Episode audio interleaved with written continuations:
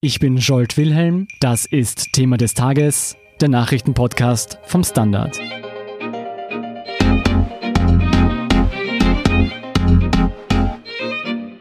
Am 29. September wird in Österreich wieder gewählt. Die Umfragen bescheinigen der ÖVP einen klaren ersten Platz, doch nach der Spendenaffäre bringt nun ein weiterer Bericht die Partei in Bedrängnis. Demnach plant das Team von Sebastian Kurz, erneut die gesetzlich festgelegte Wahlkampfkosten-Obergrenze zu überschreiten. Wie der Fall ans Licht kam und ob er Konsequenzen nach sich ziehen wird, erklärt Standard-Innenpolitik-Redakteur Sebastian Fellner. Hallo Sebastian. Hallo. Sebastian, was braucht eine Partei, um in den Wahlkampf ziehen zu können? Eine gute Organisation, viele motivierte Ehrenamtliche und sehr viel Geld. Wofür genau braucht die Partei das Geld? Naja, die Parteien stehen untereinander im Wettbewerb in diesem Wahlkampf und sie müssen alle Plakate buchen, sie müssen Veranstaltungen organisieren, sie müssen Giveaways und Werbemittel produzieren lassen, also Kugelschreiber, Feuerzeuge, Sonnenbrillen, solche Dinge. Das kostet alles sehr viel Geld. Und woher kommt das Geld? Wie und wer finanziert den Parteien diesen Wahlkampf? Darauf gibt es eine einfache und eine komplizierte Antwort. Die einfache Antwort ist von den Parteien selbst. Die komplizierte Antwort zielt darauf ab, woher die Parteien dieses Geld haben. Das ist auf der einen Seite die Parteienförderung, die in Österreich sehr hoch ist. Dann gibt es Spenden, die in diesem Wahlkampf zum ersten Mal gesetzlich gedeckelt sind. Dann gibt es Darlehen von Banken oder Privatpersonen. Und dann haben besonders große Parteien noch als starken Faktor die Mitgliedsbeiträge von ihren Parteimitgliedern.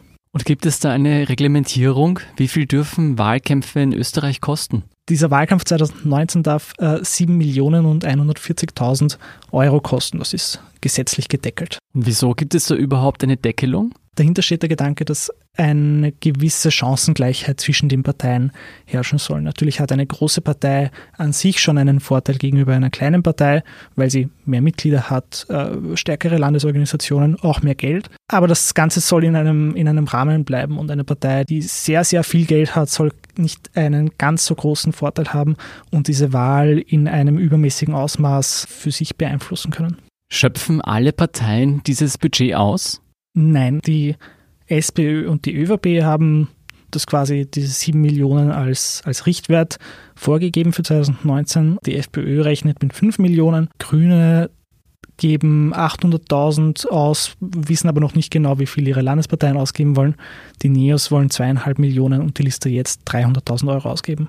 Im Vergleich zu den kleinen Parteien geben die großen Parteien ja schon richtig viel Geld aus, auch was sie geplant haben auszugeben. Welches Motiv hätte jetzt eine Partei, mehr Geld als erlaubt auszugeben für den Wahlkampf? Naja, dieses Geld lässt sich gut in Einfluss umsetzen. Wenn eine Partei das ganze Land mit Plakaten zukleistert, gibt es zwar Stimmen, die sagen, das bringt gar nicht so viel, aber sie ist zumindest präsent und sie könnte einen Vorteil daraus haben. Auch große Veranstaltungen, bestimmte Werbemittel und nicht zuletzt Personalkosten können einen Effekt auf diese Wahl haben. Und wie lautet nun der genaue Vorwurf gegen die ÖVP?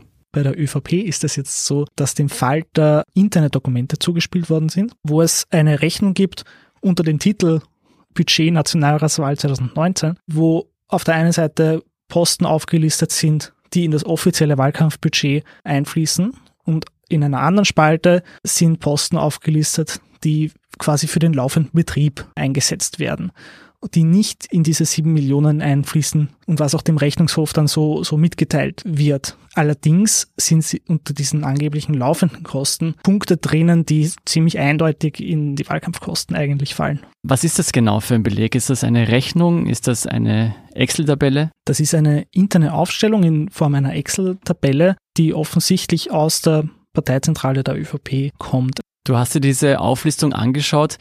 Was wird da alles aufgelistet? Was kommt da vor? Da ist zum Beispiel diese Bergauf-Tour, die Sebastian Kurz gemacht hat im Juli und im August. Das waren so Wandertermine, die man würde jetzt von außen meinen, ein Wahlkampftermin sind. Für die ÖVP ist das aber quasi normale Parteiarbeit, wie sie es jedes andere Jahr, wo keine Wahl wäre, auch machen würden. Oder zum Beispiel 28.500 Euro für Luftballons, die man vielleicht jetzt als Laie gedacht auch nicht jedes Jahr produzieren lassen wird, aber halt zufällig im Wahljahr verbuchen sie das als laufende Kosten. Genauso türkise Sonnenbrillen, T-Shirts, das sind alles laufende Kosten für die ÖVP. Wie kann das sein? Nimmt das jemand der ÖVP ab, dass das laufende Kosten sein sollen? Ich nehme es ihnen nicht ab, persönlich gesprochen. Die Frage ist es legal oder nicht? Und es ist legal. Der zweite Trick, den die ÖVP ihr angewandt hat übrigens, ist, dass es für die Wahlkampfkostenobergrenze einen Stichtag gibt. Das ist der 9. Juli diesen Jahres. Alles, was vor diesem Stichtag ausgegeben wird, fällt nicht in die Obergrenze.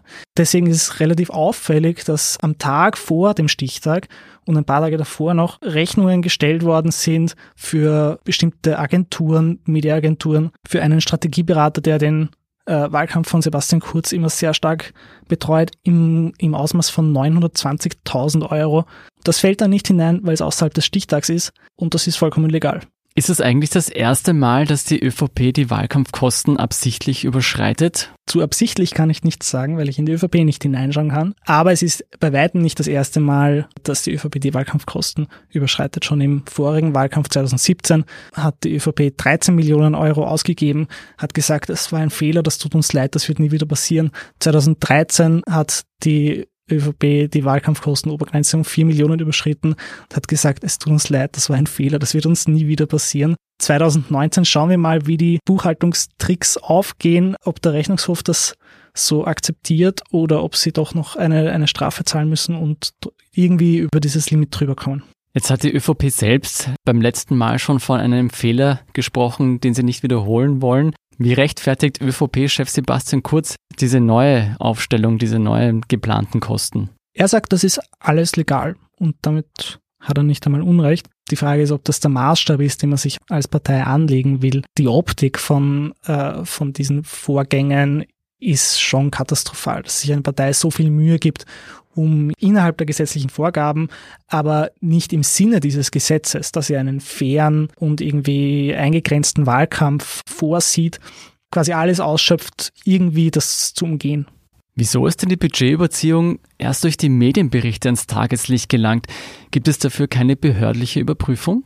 Es gibt eine behördliche Überprüfung, die ist aber, und das sagen einem alle Experten, ein bisschen ein Witz, um ehrlich zu sein. Wir haben dieses Jahr die Rechenschaftsberichte der Parteien für das Jahr 2017, für das Wahljahr, bekommen, und erst dieses Jahr sind diese Wahlkampfkostenüberschreitungen ans Licht gekommen.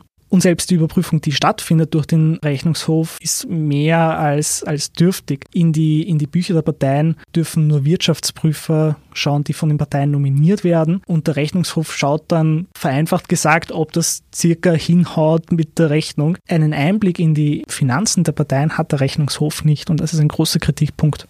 Weshalb gibt es da keine strengere Überwachung? Naja, die gesetzlichen Regelungen werden im Parlament gemacht. Im Parlament sitzen die Parteien, und die Parteien haben kein wirkliches Interesse daran. Wenn jetzt aber die ÖVP zum Beispiel ihr Budget massiv überzieht, dann würde ja die Konkurrenz wie die FPÖ oder die SPÖ Schaden davon tragen, möglicherweise. Warum sind die nicht mehr dahinter, dass das beschlossen wird, dass es strengere Überprüfungen gibt? Es gibt natürlich auch Stimmen, die sagen, diese Herumrechnerei mit dem Stichtag und Sachen als laufende Kosten der Parteiarbeit zu verrechnen, das ist jetzt nicht nur ein Ding von der ÖVP. Ich glaube, dass die ÖVP das sehr wohl auf die Spitze getrieben hat, aber aus der Logik der Parteien heraus schauen die natürlich alle, dass sie vor dem Stichtag noch die größten, noch große Ausgaben irgendwie loswerden, damit sie dann mehr Spielraum haben, um diese Wahlkampfkostenobergrenze halten zu können. Bei den kleineren Parteien, die haben gar nicht so viel Geld und haben dieses Problem gar nicht. Was fordern die kleinen Parteien? Die Neos wollen, dass der Rechnungshof in die Parteibücher Einsicht nehmen kann, um das tatsächlich effektiv kontrollieren zu können. Trotzdem, dieses Wahlkampfbudget wird ja gesetzlich vorgegeben. Mit welchen Konsequenzen muss die ÖVP jetzt rechnen? Das ist eine gute Frage. Das werden wir wahrscheinlich erst 2021 wissen, wenn die ÖVP innerhalb dieser Tricksereien auch noch das Wahlkampfbudget und diese 7 Millionen überschreitet. Dann gibt es eine Strafzahlung. Wie hoch ist die? Das ist für die ersten 3,5 Millionen Überschreitung sind das 15% des Überschreitungsbetrags.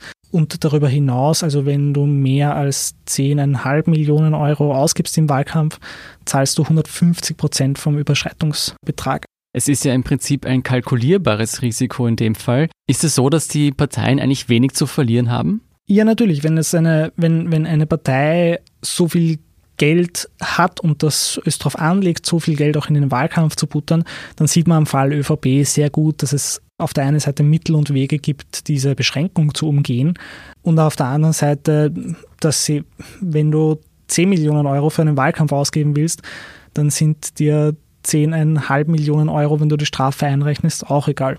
Denkst du, nach dieser neuerlichen Affäre um die ÖVP-Ausgaben wird sich etwas daran ändern? Es wäre gut, allein mir fehlt der Glaube. Es ändert sich strukturell nichts daran, dass sich die Parteien ihre Regeln selbst machen.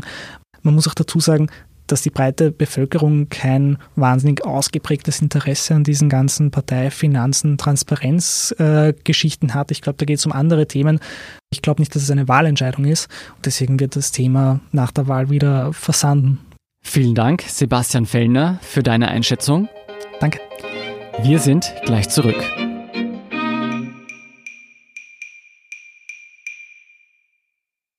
Guten Tag, mein Name ist Oskar Brauner. Was man täglich macht, macht man irgendwann automatisch. Es wird zu einer Haltung. Sie können zum Beispiel üben, zu stehen.